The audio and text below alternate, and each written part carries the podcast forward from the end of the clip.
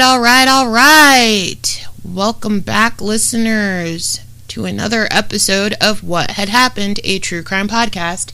I'm your host, Kimberly, bringing you lesser known true crime stories. Summer is in full swing. I hope you are all enjoying the amazing weather and doing all of the summertime activities that you love oh so much. Thank you all for tuning into the podcast. I know that you could listen to anyone else, and I appreciate you lending me your ear. New listeners, welcome. And don't forget to join the What Had Happened Facebook group. Follow the podcast on Instagram and Twitter, where I am the absolute worst at tweeting. Links can be found below in the description box, along with the references. Last episode, I talked to you guys about the tragic and gruesome mutilation, murder, slash suicide of Jasmine Fiore at the hands of her husband, Ryan Jenkins. Today's episode, I will be telling you what happened in 1984 to the patrons and employees of a McDonald's in San Ysidro, California, over the course of 77 minutes. Deep breath mass shootings are something that we in America have become all too accustomed to these days. But in 1984, there had only been a handful on record predating this one. Four out of the five having been committed by a lone gunman. The 1949 Camden shootings in Camden, New Jersey, 28 year old Howard Unruh shot and killed 13 people, including three children, and wounded one while strolling his neighborhood in what was called the Walk of Death for 12 minutes. The 1966 University of Texas tower shooting in Austin, Texas, for over 96 minutes 25 year old Charles Whitman used knives to kill his mother and wife and then indiscriminately shot and killed 16 people and wounded approximately 32 before being killed by the Austin police. 1975, the Easter Sunday massacre in Hamilton, Ohio, 40 year old James Ruppert committed one of the deadliest shootings inside a private residence when he executed 11 family members. 1982 in Wilkes-Barre, Pennsylvania, George Emil Banks murdered 13 people, including his five children and some relatives. 1983, the Wah-Mee massacre in Seattle, Washington, was a multiple homicide where Kwan Fai Mak, Wai Chu Ing, and Benjamin Ing, no relation, bound, robbed, and shot 14 people, killing 13 at the Wah-Mee Gambling Club in the Louisa Hotel. First, I reference these five, uh, the these five because of these five, I only knew about the University of Texas mass shooting. So I thought you, my true crime loving listeners, might like a quick recap of the five leading up to today's case so you can look into them on your own if it's something you're interested in. But secondly, and most importantly, while these first five, as I was able to find, were horrific in their own regards, today's case was, for seven years, the country's deadliest mass shooting committed by a lone gunman, an unfortunate title held until the 1991 Luby's Cafeteria Massacre in Killeen, Texas. Before delving into the day of the event, I'd like to talk about the background of the man who committed the crime. James Oliver Huberty was born on October 11, 1942, in Canton, Ohio. The youngest of Earl Vinson and Isley Huberty, James was described as a sullen child. Having contracted polio at the age of three, James would heal with the assistance of braces and medical treatments, but was left with a long time limp. While he grew up in an extremely religious home, James was withdrawn and slightly antisocial, having been bullied extensively. But one thing about James was he developed a love for firearms and became a gunsmith, so to speak, as he got older. When James was eight, his father purchased 155 a 155 acre farm, but his mother steadfastly refused to live on the property Instead, she became she abandoned her family and became a Pentecostal street preacher in Tucson, Arizona. While in school, James remained reserved and average with his studies. After graduating from high school, James briefly studied sociology at Malone College in 1962 before switching to the Pittsburgh Institute for Mortuary Sciences in Pittsburgh, Pennsylvania. In 1964, he graduated with honors, receiving his funeral director's license, and in 1965, his embalmer's license. In early 1965, James and Etna Markland, a woman he began dating while at Malone College, wed. While proficient at his job, James's antisocial, introverted personality wasn't well suited for the general public in his profession. After two years, James switched professions and became a welder. Although reclusive, James was reliable, always willing to work overtime and other shifts, which by the mid 70s made for a very comfortable lifestyle. James made between twenty-five to thirty thousand dollars, which in 2021 would be roughly one hundred twenty-five thousand dollars a year. So after moving into an affluent neighborhood during the winter of 1971, James and Etna's home caught fire. Not to be beaten down, the two bought another home on the same street and turned their now vacant lot where their former home stood into a six unit apartment building where which the two managed. Gotta love a hustle. Like not gonna lie. Like yo, hustle game is strong on these two. In 1972 and 1974, two daughters were born into the Huberty homestead, completing the family. While everything may have appeared normal, albeit quirky, with the Hubert family on the outside, the truth was the women of the Huberty home were all victims of domestic violence and abuse at the hands of James. James would punch, slap, and threaten his daughters and wife with knives. Although Etna reported the abuse, she refused to leave her husband, who was now also paranoid as well as violent. So, this is literally like my fourth or fifth take on this, and while I have edited myself quite heavily for my other outtakes, I will point out this. I feel that the reason why Etna did not leave James and she stayed with him was because this man had a lot of abandonment issues because his mother up and left the family when he was eight years old. And that is as polite as I'm going to be on this.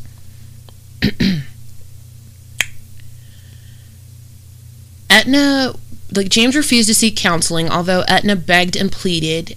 And then the you know the sly fox took matters in her own hands in an attempt to keep her weird as fuck husband cool like Fonzie. Etna began to pacify and calm James by telling James James's future by reading playing cards and tarot cards. Okay, so she wasn't a soothsayer, she was not an empath, a psychic, a clairvoyant. She had no metaphysical whatever. She didn't whatever. She wasn't okay. She wasn't special like that. But she was telling him what he wanted to hear. So James believed Etna and would typically follow her readings directions, but by doing this, she was essentially applying a band aid to an amputated limb. You know, she wasn't helping him because all she was doing was using the power of suggestion, but doing so under the guise of, Ooh, I can see into the future. You are going to eat pork chops and applesauce with a tall glass of milk for dinner. You will say it's the most delicious pork chops and applesauce you've ever had in your life. Ugh, I'm weak.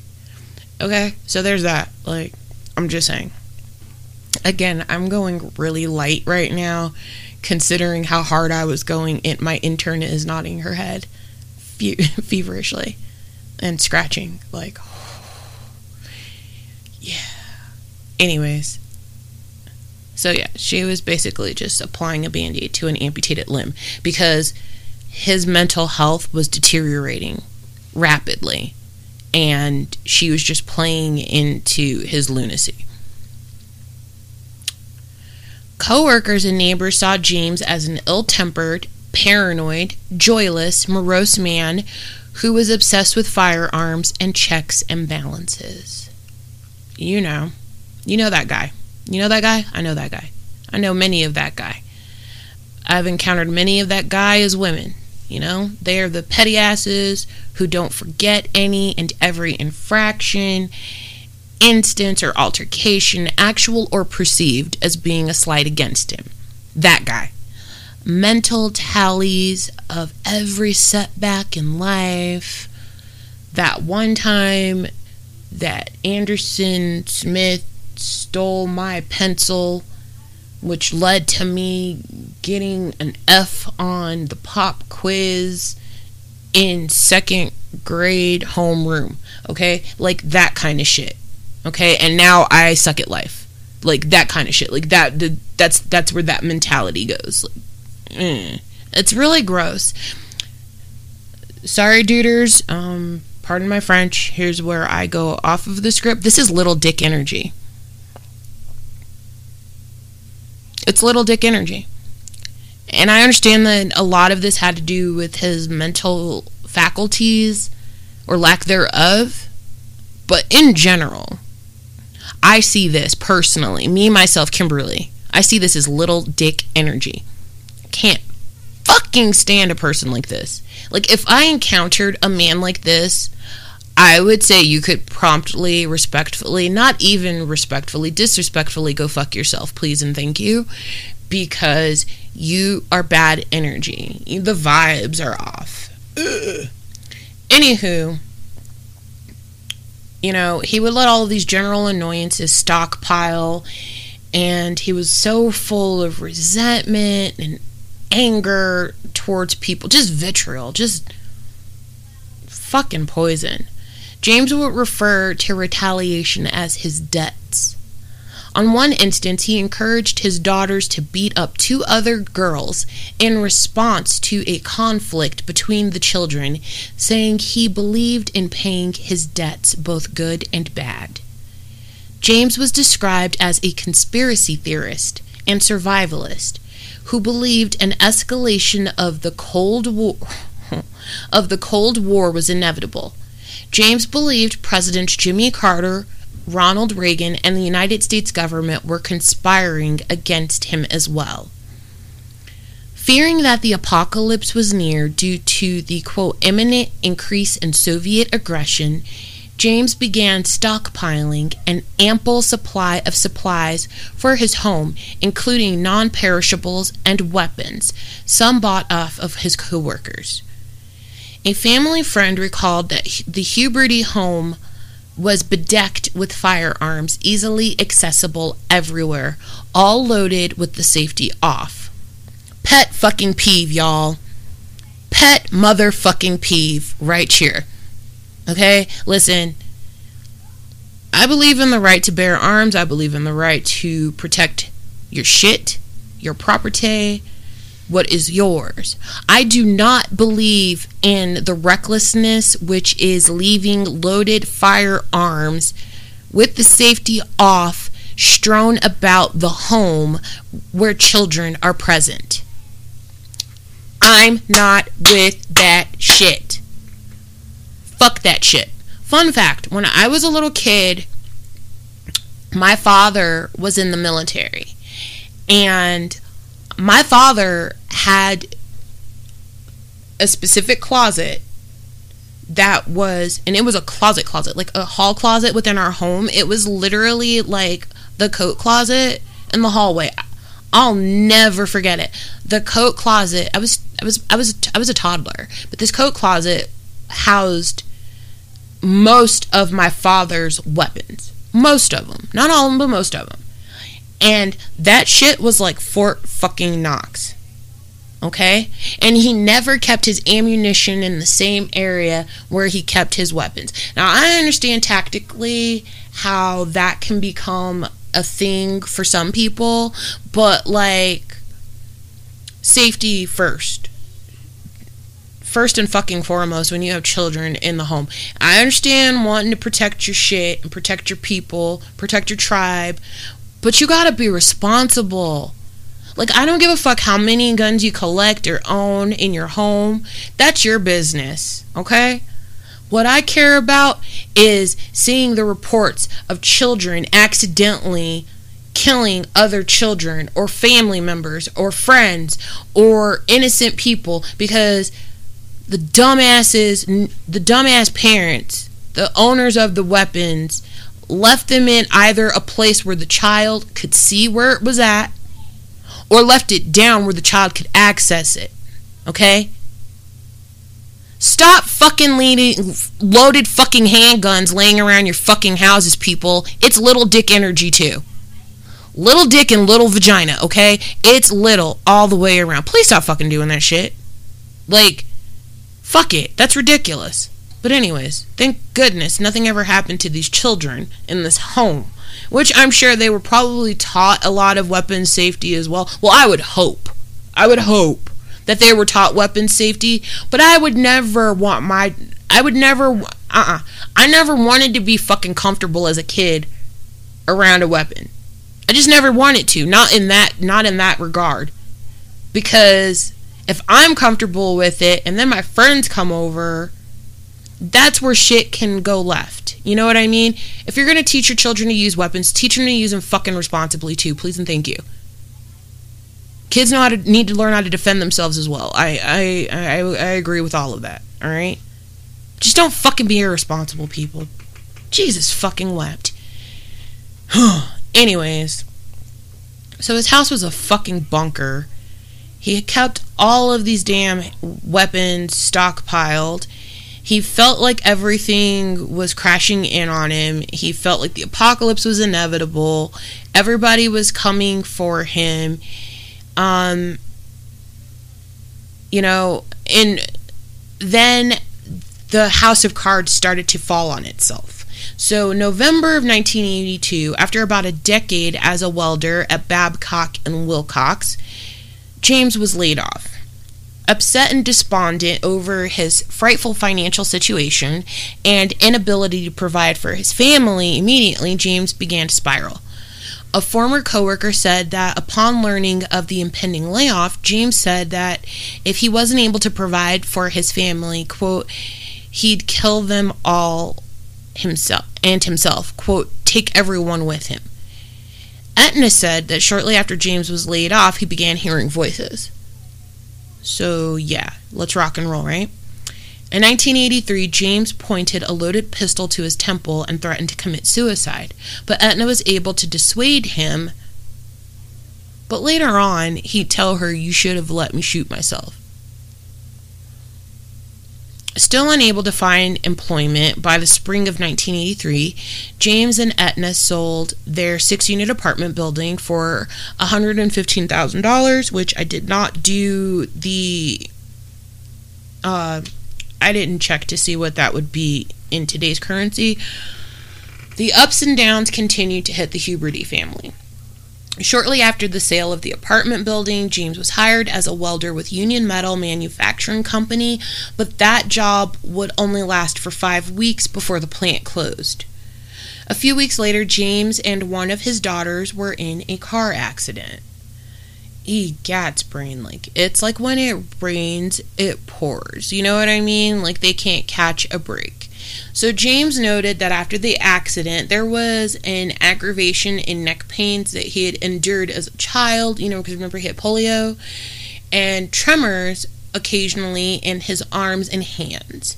So, having gone through a myriad of pitfalls and increased fear of not being able to sustain themselves in the US for too much longer, with the $115,000 from the sale of their apartment building, um, in the summer of 1983, the Hubertys applied for residency in Mexico, figuring that their $115,000 would go further and last longer. In September of 1983, James told his sold his home for $12,000 cash with the new owners assuming the $48,000 mortgage. James informed family and acquaintances of his plans to relocate his family to Mexico, where James planned to, quote, show them who's boss, by obtaining a job, home, and otherwise comfortable life in Tijuana. The following month, the Huberty family relocated from Ohio to Tijuana, Mexico, leaving most everything behind in storage but the things deemed James deemed most essential, primarily his arsenal of weapons. Okay, so hold on a second. My handy dandy assistant says that in 2021 the $115,000 would equate to $307,003.98. Thank you, handy dandy assistant. Okay, so the things that he deemed most essential were primarily his arsenal of weapons and survival supplies. When the Huberty family moved to Mexico, Etna and the children assimilated to their new life quite easily, while brooding and introverted James struggled not only with the language but to find the employment he envisioned while in Ohio. Almost as soon as the family moved to Mexico, James began to regret his decision. He was like, fuck that shit. I mean, you know, like, listen, I've lived in foreign countries and I understand being lost in translation. It's a lot. It's a lot it's a lot. It's a lot to take in. You know, it really is. It can swallow you whole. You know, you either sink or swim. So, you know, almost as soon as, you know, he and the family moved there, he regretted his decision. So, after three months in Tijuana, the Huberty family went back across the border up north, just across to the largely impoverished, impoverished district of San Diego called San Ysidro. Initially, the family rented a unit in the Cottonwood Apartments as James sought employment. The Hubertys were the only white family in the complex, which deeply irritated the fucking shit out of James. Like, seriously, infuriated him, caused him to just be like a bitter bitch times 10. Soon after moving into the Cottonwood apartment, James applied for security. Like, he saw this advert in a newspaper and he applied because it was security guard training through a federally funded program. So, fuck, now you're teaching this bastard how to become a security guard. Okay. But whatever. Okay. Here we go. Shortly after completing his training on April 12, 1984, James was hired as a security guard for a condominium complex. This do- this job doubled the family's income and they were able to move into a two-bedroom apartment and have their furniture shipped from Ohio. And like they were able to like move into an apartment that cost roughly $450 a month which at the time was, you know, an exorbitant amount of money. So that's good, you know. But on July 10th, 1984, James was fired from his job for his poor work performance and physical inability. And they didn't get in depth with what the physical in- instability, I'm sorry, instability was, but it is what it is. On July 15th, James told Etna he suspected that he might have a mental problem. Two days later, on the morning of July 17th, James placed a call to San Diego Mental Health Clinic requesting an appointment. So while he was on the phone, James was like cal- calm as a cucumber in demeanor and said that he'd never been treated for mental illness. So the person, the operator, whomever it is that's on the phone at the time that he placed this call, she basically has like this little checklist, you know, that she has to go down to see if this is like a life or death situation, if this requires immediate resolve, or if this can, like, you know, wait a little bit. So, you know, James had had said that he hadn't had never been treated for mental illness. He gave the contact information and he was assured that someone would call him back within hours to schedule him. Etna said that for hours James sat quietly next to the phone. Now this actually breaks my fucking heart like like this one part okay i mean yeah i was sad for him the polio as a child, his mother abandoning him. Yeah, I was sad for him in that. But this part right here is what completely broke my heart and my spirit for this man. This is the only sympathy that this person gets from me. Okay? He sat there next to that phone wanting help. He had told his wife after years, okay, if I'm going back on the timeline, she had begged him for a decade to seek treatment for his mental illness. She begged him. She had to con him and convince him that she was psychic and telling him his future to keep him calm because he could not take that step in accepting the fact that he was suffering from mental instability. He then starts to spiral even further over the course of that decade. And then finally, when he feels as if all hope is lost, he finally takes the step to call and seek out mental help. And this is what happens.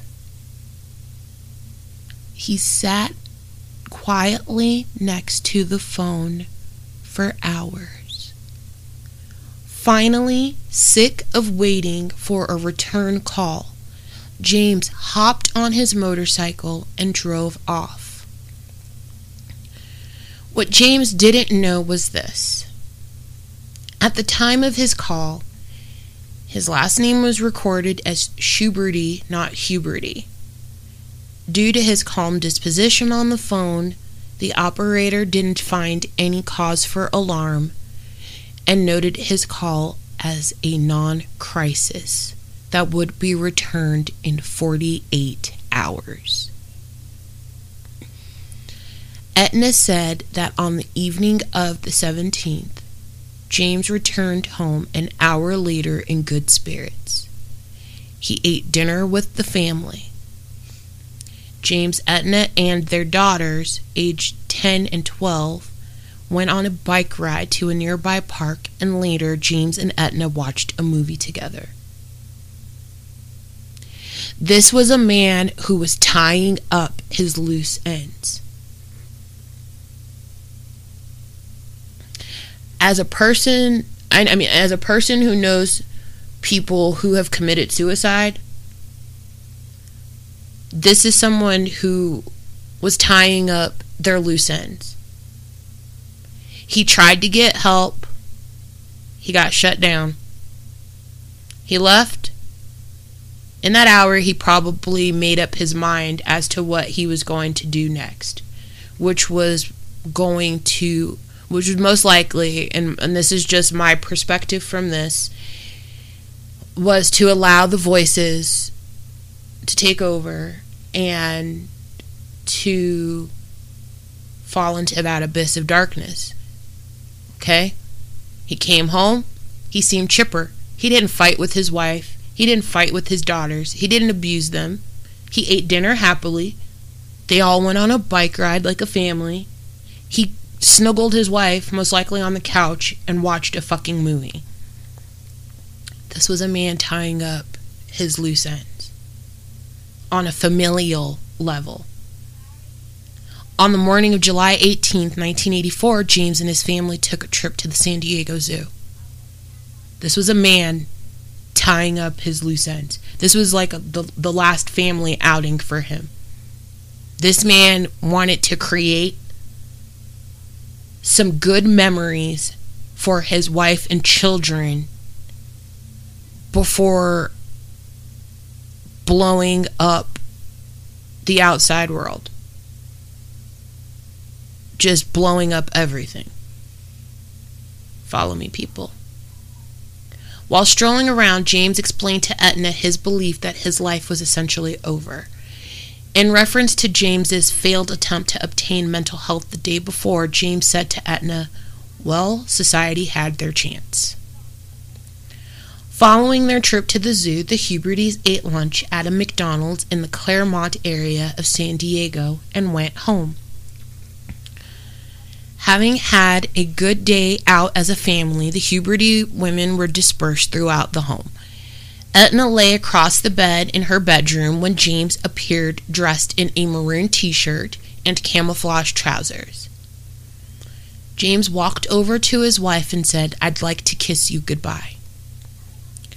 Etna obliged, but then asked James where he was going as she was about to start making dinner. James calmly said he was, quote, going hunting. Hunting for humans. Gun slung across his chest, a box of ammunition, and a bundle wrapped in a checkered blanket in his arms, James looked back at his youngest daughter and told her, Goodbye, I won't be back. As he walked out of the Huberty family residence on Avril, Dra- on Averil Road, they had no idea what the fuck was about to happen. After leaving his apartment, witnesses say they saw James drive towards the Big Bear grocery store and the post office before pulling into the parking lot of the McDonald's 200 yards away from his apartment. At, at approximately 3:56 p.m., James pulled his black Marquis into the parking lot of the, mixed, the McDonald's, filled with 45 patrons and employees, unaware that they were corralled inside a madman's impromptu hunting ground. For a few minutes, James sat in the parking lot, gathering his weapons and ammunition and his fucking balls. James brought with him a 9mm Browning HP semi automatic pistol, 9mm Uzi carbine, a Winchester 1200 12 gauge pump action shotgun, a box and cloth bag filled with hundreds of rounds of ammunition for each weapon. Entering the restaurant minutes later, James first aimed his shotgun at a 16 year old employee named John Arnold from a distance of approximately 15 feet. As he did so, the assistant manager, Guillermo Flores, shouted, Hey, John, that guy's going to shoot you. According to John Arnold, when James pulled the trigger, nothing happened. As James inspected his gun, restaurant manager newlywed who had just returned Uh, in Newlywed, who had just returned from her honeymoon, 22 year old Neva Caine, walked towards the service counter of the restaurant in the direction of John. As John, believing that this was all a sick joke, began to walk away from the gunman. James fired his shotgun towards the ceiling before aiming the Uzi at Neva, shooting her once beneath her left eye. She died minutes later. Immediately after shooting Neva, James fired his shotgun at John Arnold, wounding the teenager in the chest and arm before shouting, Everybody on the ground! James then referred to all present in the restaurant as dirty swine Vietnamese, Vietnam assholes before claiming that he had, quote, killed a thousand and that he intended to, quote, kill a thousand more. Upon hearing James's profane rant and seeing Caine and Arnold shot. One customer, 25 year old Victor Rivera, tried to persuade James not to shoot anyone else. In response, James shot him 14 times, repeatedly shouting, Shut up, as Victor screamed in excruciating pain. As staff and customers tried to hide beneath tables and service booths, James turned his attention towards six women and children huddled together.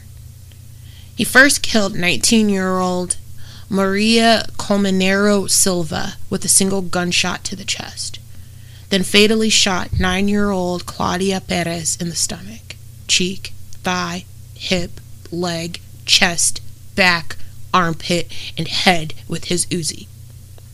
He then wounded Perez's 15 year old sister, sister Imelda, once in the hand with the same weapon, and fired upon 11 year old Aurora Pena with his shotgun.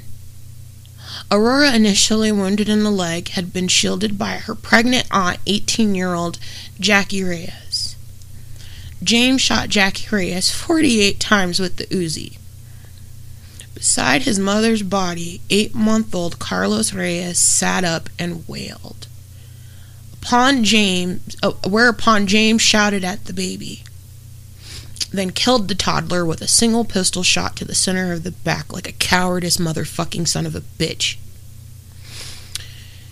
James then shot and killed a 62 year old trucker named Lawrence Versulis before targeting a family seated near the play area of the restaurant who had tried to shield their son and their friend beneath the tables with their bodies.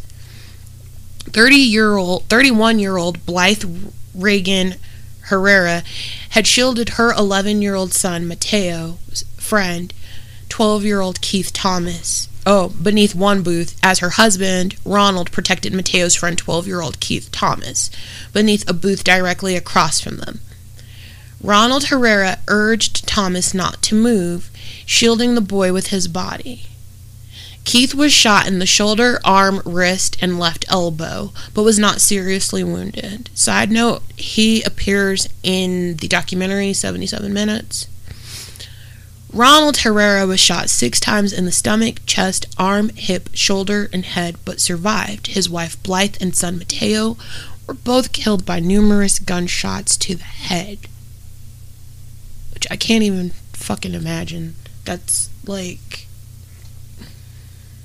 What's that asshole's name? I can't even fucking think right now. My brain is so fucking frazzled what's the fucking comedian with the sledgehammer that like st- my assistant just looked at me like a whole ass Gen Z. Like I don't know what you're talking about. I can't even think right now. Like that's just how upset I am by this. Um, Gallagher. I think his name was Gallagher. Like fucking like sledgehammering a whole watermelon. Hey, can you Google Gallagher? I'm pretty sure that that's his name brunette gentleman, Chester stash, wore like coveralls and like or overalls and like long sleeve shirt. Gallagher. Gallagher. Thank you. See, listen, I'm a I'm, I'm a pop culture aficionado, motherfucker. I can't not not reference some shit. Plus, I'm also low key weepy, so like I need a break. Anyways, nearby, three women had attempted to hide beneath the booth. We talked about this. No, we didn't. Nearby, three women had also, had also attempted to hide beneath a booth. 24 year old Guadalupe Del Rio lay against a wall. She was shielded by her friends 25 year old Gloria Ramirez and 31 year old. Oh, jeez. Aris Delcy. Vu, jeez. Vuelvas Vargas. Okay, so Guadalupe was hit several times but was not seriously wounded. Gloria was unhurt. Whereas Aris, Aris Delcy received a single gunshot wound to the back of the head. She died of her wound the next day and was the only person fatally wounded who lived long enough to reach a hospital. At another booth, James killed 45 year old banker Hugo Velasquez with a single shot to the chest. The first of many calls to emergency services was made shortly after 4 p.m., notifying the police of a shooting of a little girl. Okay, so wires got crossed. They were told that a little girl was shot at McDonald's and had been taken to the post office. But there were two McDonald's, one on the hold on a second, one on the west side and the other one on the east side. So the first responding officer went to initially went to the east side, but he needed to go to the west yeah, he was initially dispatched to the east, and then, like, maybe a block or so later, the call came back in and he was sent to the proper location. And that he lost like four, like a, approximately four fucking minutes with response time. And that's not that's not his fault because there are two fucking McDonald's and they weren't clear with this one. So it was a two mile difference from the you know from that area this error delayed the imposition of the lockdown by several minutes, and the only warnings to the civilians that were walking, riding, or driving towards the restaurant were given by passerbyers. Now, people that were passerbying that were like catching all of this action live on the streets like a lot of people didn't understand what, what was being said. Like as people were pulling into McDonald's and people were like, "Yo, this motherfucker shooting," you know what I'm saying? Like, you know, like you can't halfway hear, and people weren't understanding. Also, this is a heavily Hispanic community, and just going off of the documentary 77 Minutes, there were a lot of subtitles. Okay, a ton of subtitles. I'm gonna go to my notes real quick and read an entire quote from one of the victims, and then I'll get back into the rest of uh, this. Okay, so from the top, literally from the top of 77 minutes, you are hit with subtitles as Marie Leticia Rivera, a survivor. They called her a victim, I call her a survivor. Says, very often I would wake up screaming because I felt I was going through it all over again. That went on for years. It went on for many years, seeing everything like the first time. I would wake up drenched in sweat, crying as if I as if it had just happened yesterday. I still I still feel like it just happened. It damaged me a lot. It destroyed my life. I saw a lot of things. I saw a lot of families. I saw how they died. It was men, women, and children. I saw many victims. So, for her to still be haunted, I mean, and, and, and all of the survivors are still fucking haunted by this. And the family members of the survivors and the family members of the victims. You know, that's a lot okay? But to know that i um, i cannot put fault this was 1984 there was a problem with the dispatch they were given misinformation. So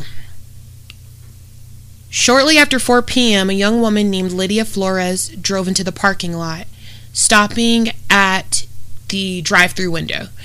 And she noticed the shattered windows and the sound of gunfire. Before quote, before looking up, there he was just shooting. She reversed her car until she crashed into a fence. She hid in some bushes with her two year old daughter until the shooting ended. At approximately 4:05 p.m., a Mexican couple, Astolfo and Marciela Felix, drove towards one of the service areas of the restaurant. And Marciela Felix was also interviewed. Sidebar in the documentary. Noting the shattered laminated glass, Astolfo initially assumed re- renovation work was in progress and that James striding towards the car was a repairman. I mean, you know, he's walking around in, you know, camouflage trousers and a maroon t shirt. I mean, nobody. It's not as off putting. I mean, if you've ever been around somebody who does repair work, like literally my HOA's repairman wears the exact same thing. Literally the exact same thing. It might be like khaki cargos, but sometimes it's camo. It is what it is.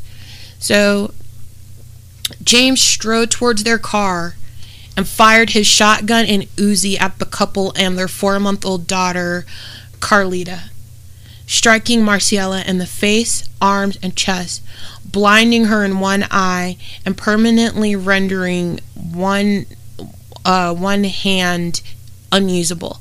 Her baby was critically wounded in the neck, chest, and abdomen. Astolfo was wounded in the chest and head. Also, Astolfo and Marciela staggered away from James's line of fire. Marciela gave their baby to her husband. Astolfo handed the, the screaming baby to a young baby, uh, to a young lady named Lucia Valesco, um, as his wife collapsed near their car. Valesco rushed the baby to a nearby hospital as her husband assisted Astolfo and Marciela into a nearby building. Um, all three members of the Felix family survived. Carlita says that she obviously has no recollection of any of this, but she's, you know, she's seen the photographs. there's a heartbreaking picture of her in the NICU, I believe it is, and there's a nurse who's, you know, leaning over her, you know, essentially soothing the baby. And her mother says that it broke her heart because she wasn't there to be with her baby because she they were all in de- sep- they were all sent to separate hospitals um at the time. She wasn't near her baby but at the same time she felt like she was glad that she wasn't there to see her baby in that condition because it would have killed her. And Carlita said the only thing that she has as a real reminder of all of this is she and her mother have the same matching scar on their stu- in their abdomen. Three 11 year old boys then rode their bikes into the west parking lot to purchase some sundaes. So they had just left the donut shop that was like in close proximity to the McDonald's. And they were like, yo, you know, it would be bomb as fuck to go with these fucking donuts, yo. Motherfucking ice creams. And not gonna lie, when their soft serve machine works, those McDonald's ice cream sundaes fucking slap. So, you know, these boys were like, yo, let's go get some of that bomb diggity.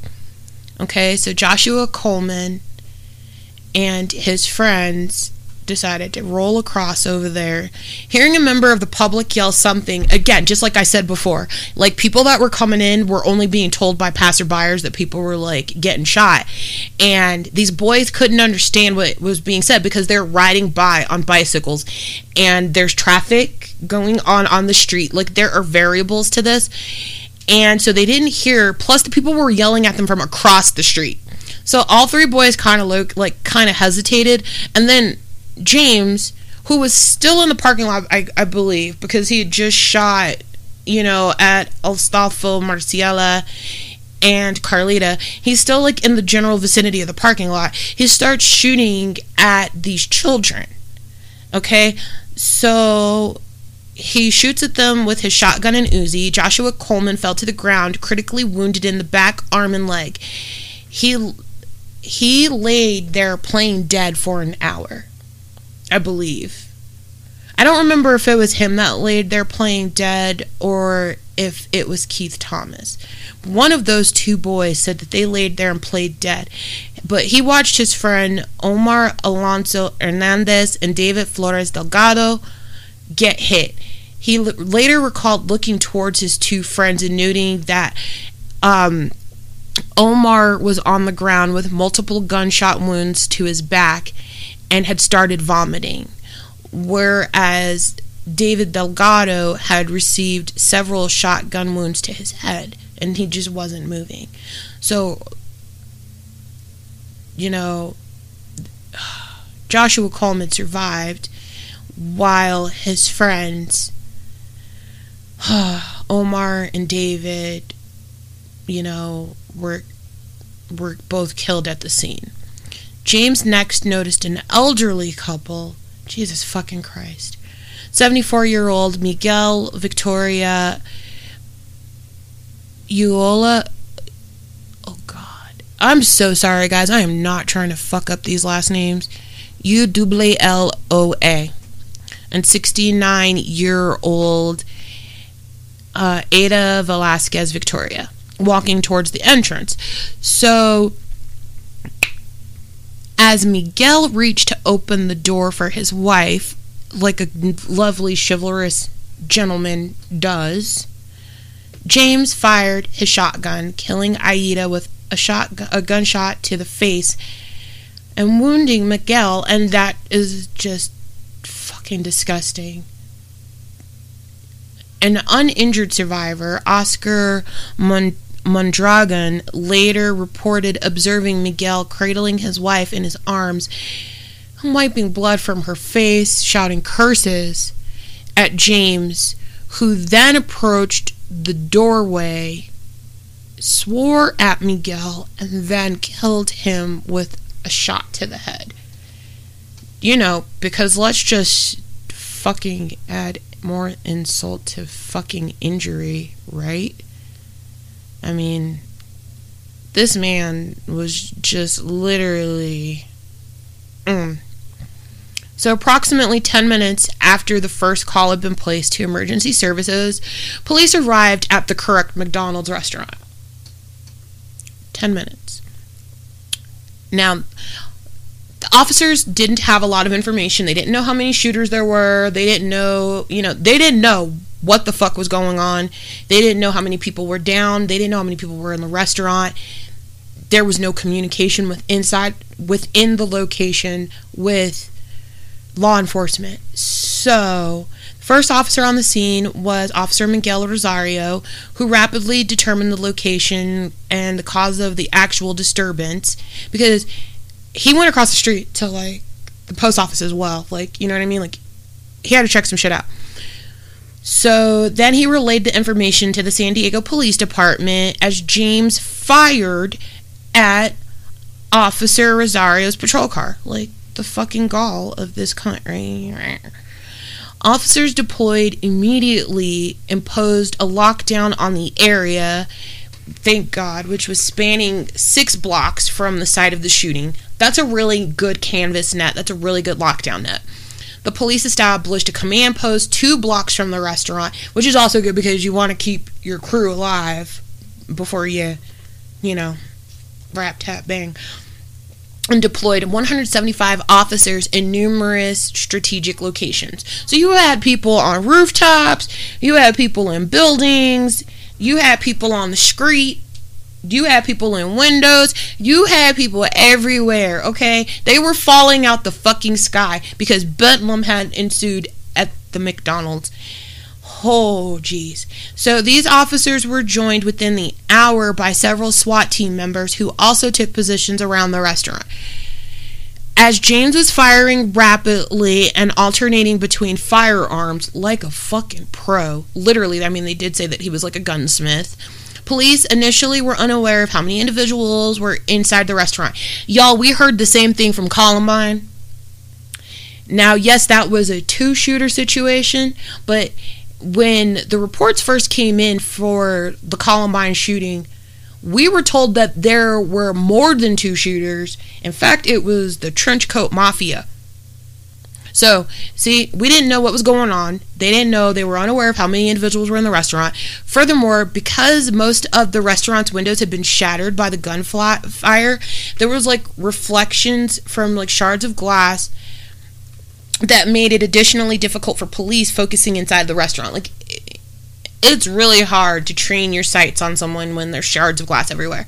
So initially, the police were concerned that the gunman or gunmen might be holding hostages, although, like, one individual who had escaped from the restaurant informed police that there was only a single gunman present in the premises, holding no hostages and just fucking shooting everybody that he encountered.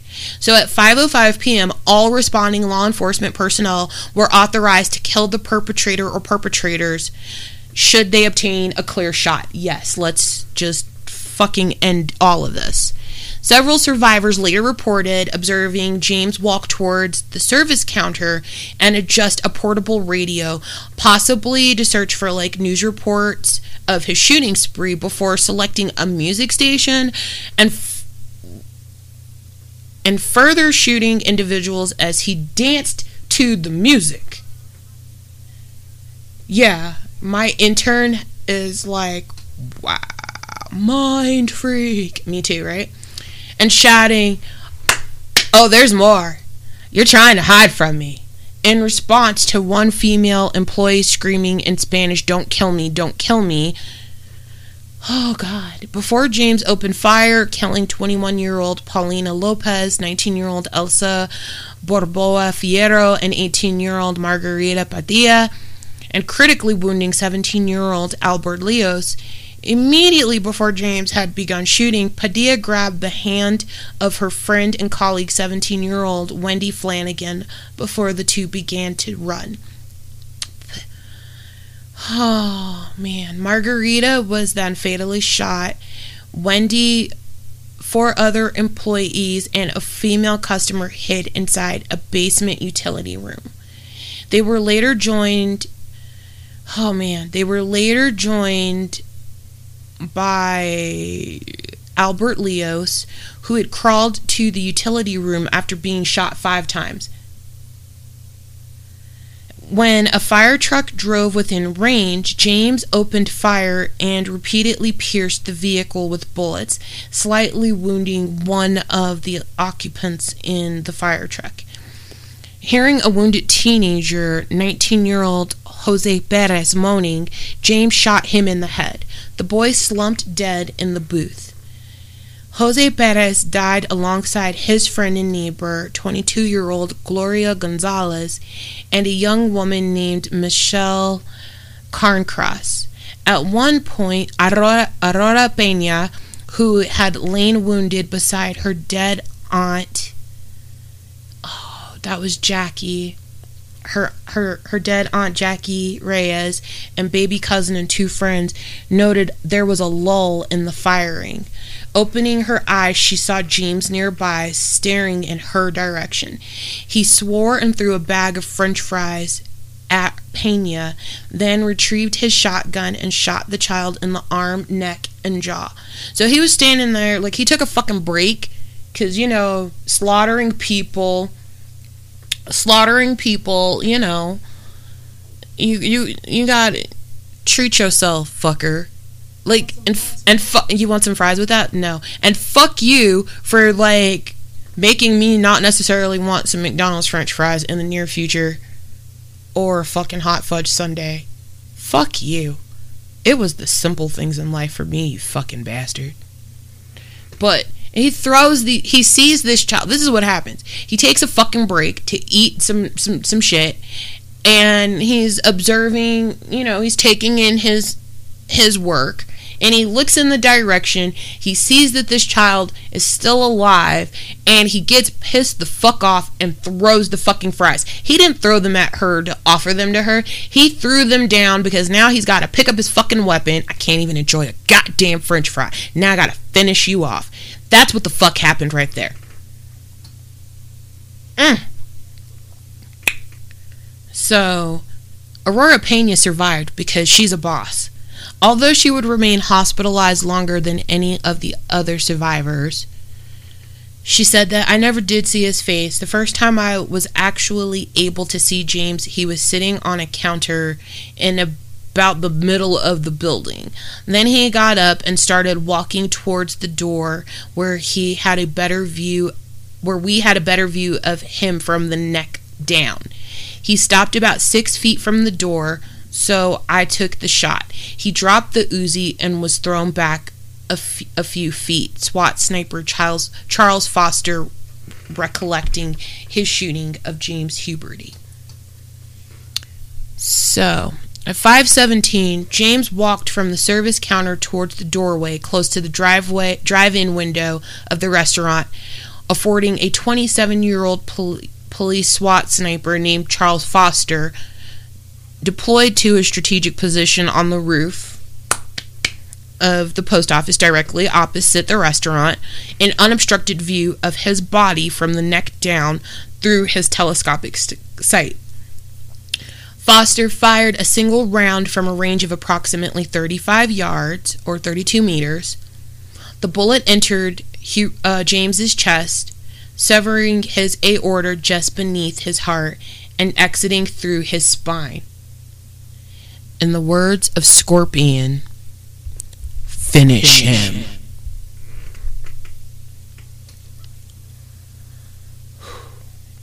Leaving an exit wound one inch square and sending James sprawling backwards onto the floor directly in front of the service counter, killing him almost instantly. Immediately after shooting James Huberty, Foster relayed to other responding officers that he had killed the perpetrator and that his focus remained on the motionless suspect. Nonetheless, as so many r- rounds had been expended from different firearms within the restaurant, police were not completely certain the sole perpetrator was deceased. You know, because he did come in with the 9mm Browning HP semi automatic pistol, the 9mm Uzi carbine, the Win- and the Winchester 1200 12 gauge pump action shotgun. So, motherfucker had an arsenal.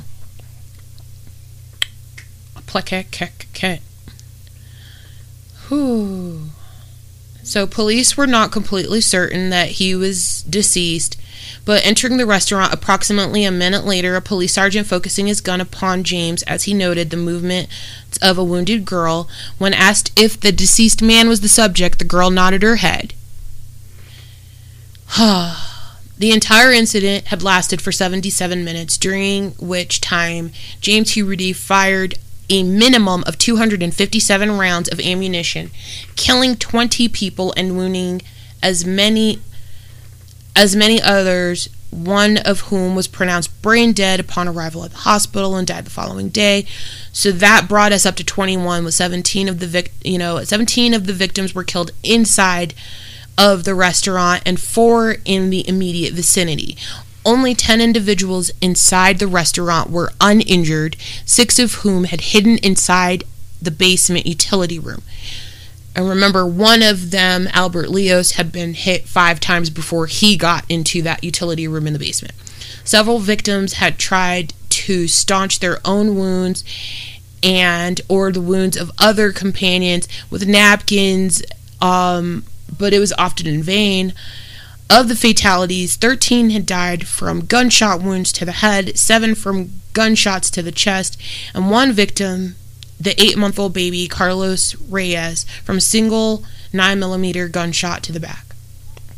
The victims, whose age ranged from 4 months, and fuck that, because Jackie Reyes was pregnant. So, we gonna count that baby too. Okay? That baby in her gut to 70 fucking 4 years old.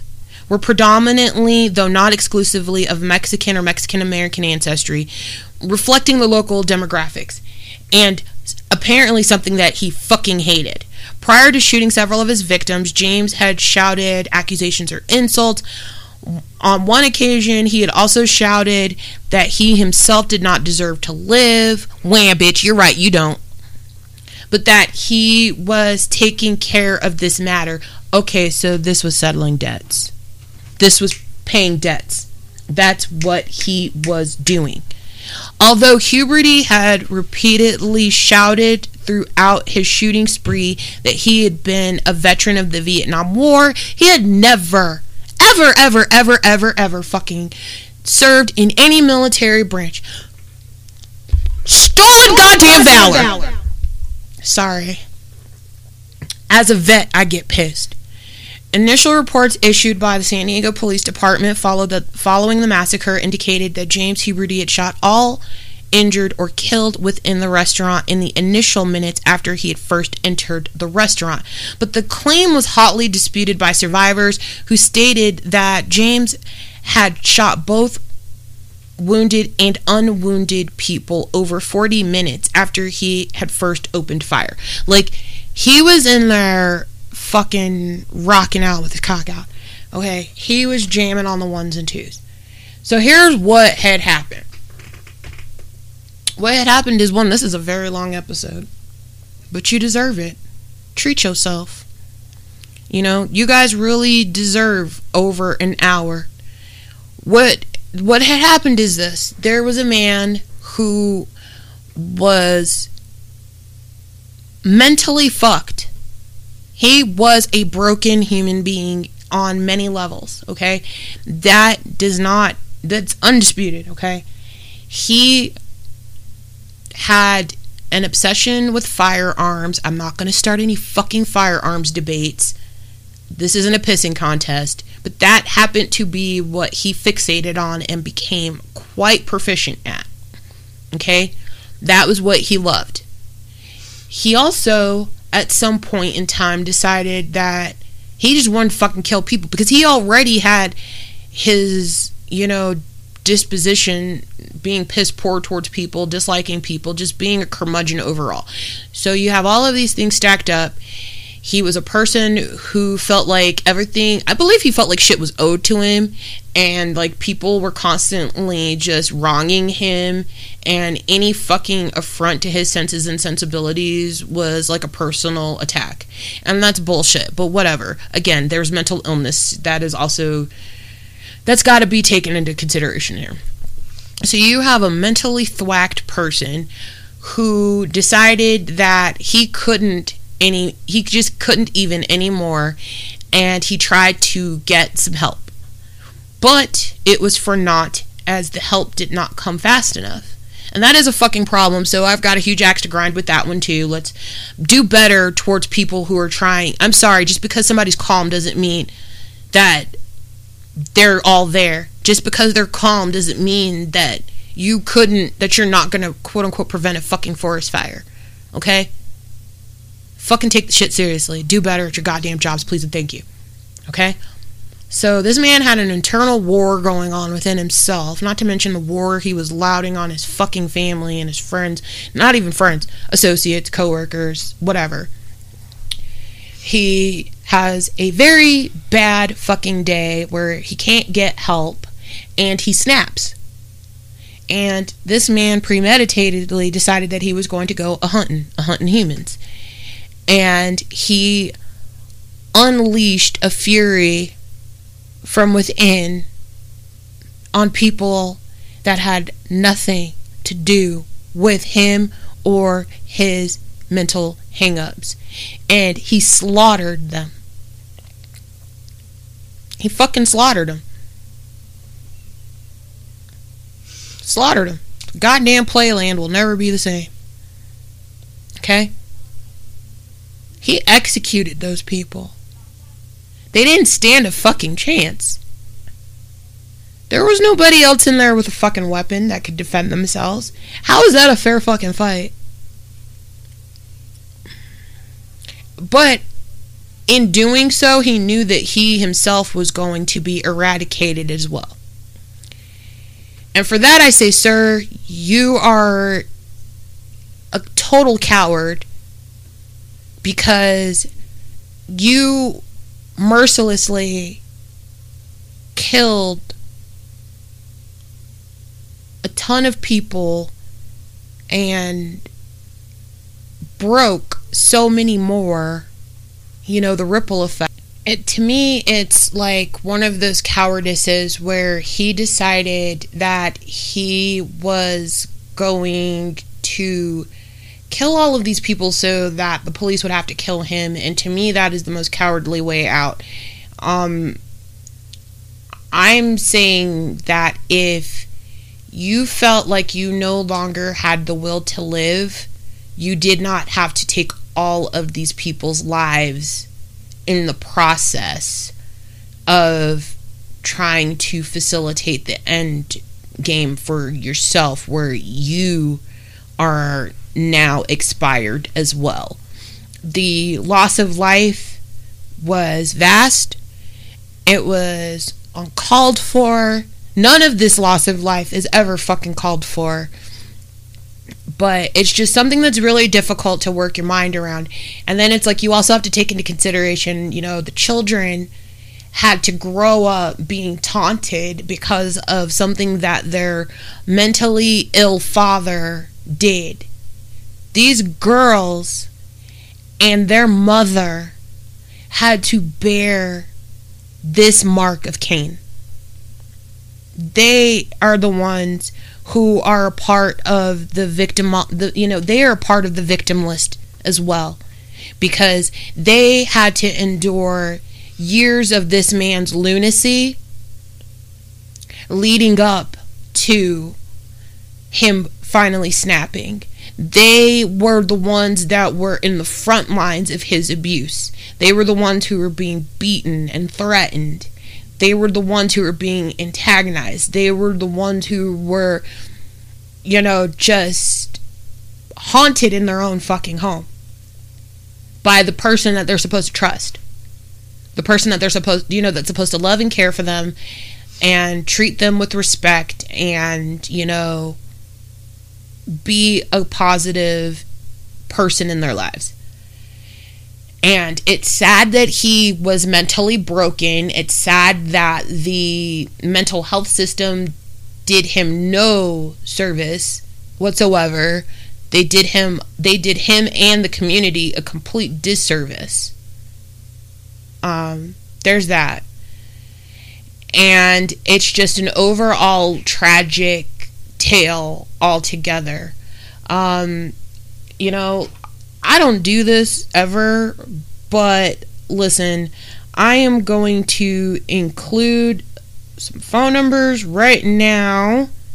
So if you have any suicidal ideations, any thoughts of self harm, please feel free to call the suicidal, the National Suicide Prevention Lifeline.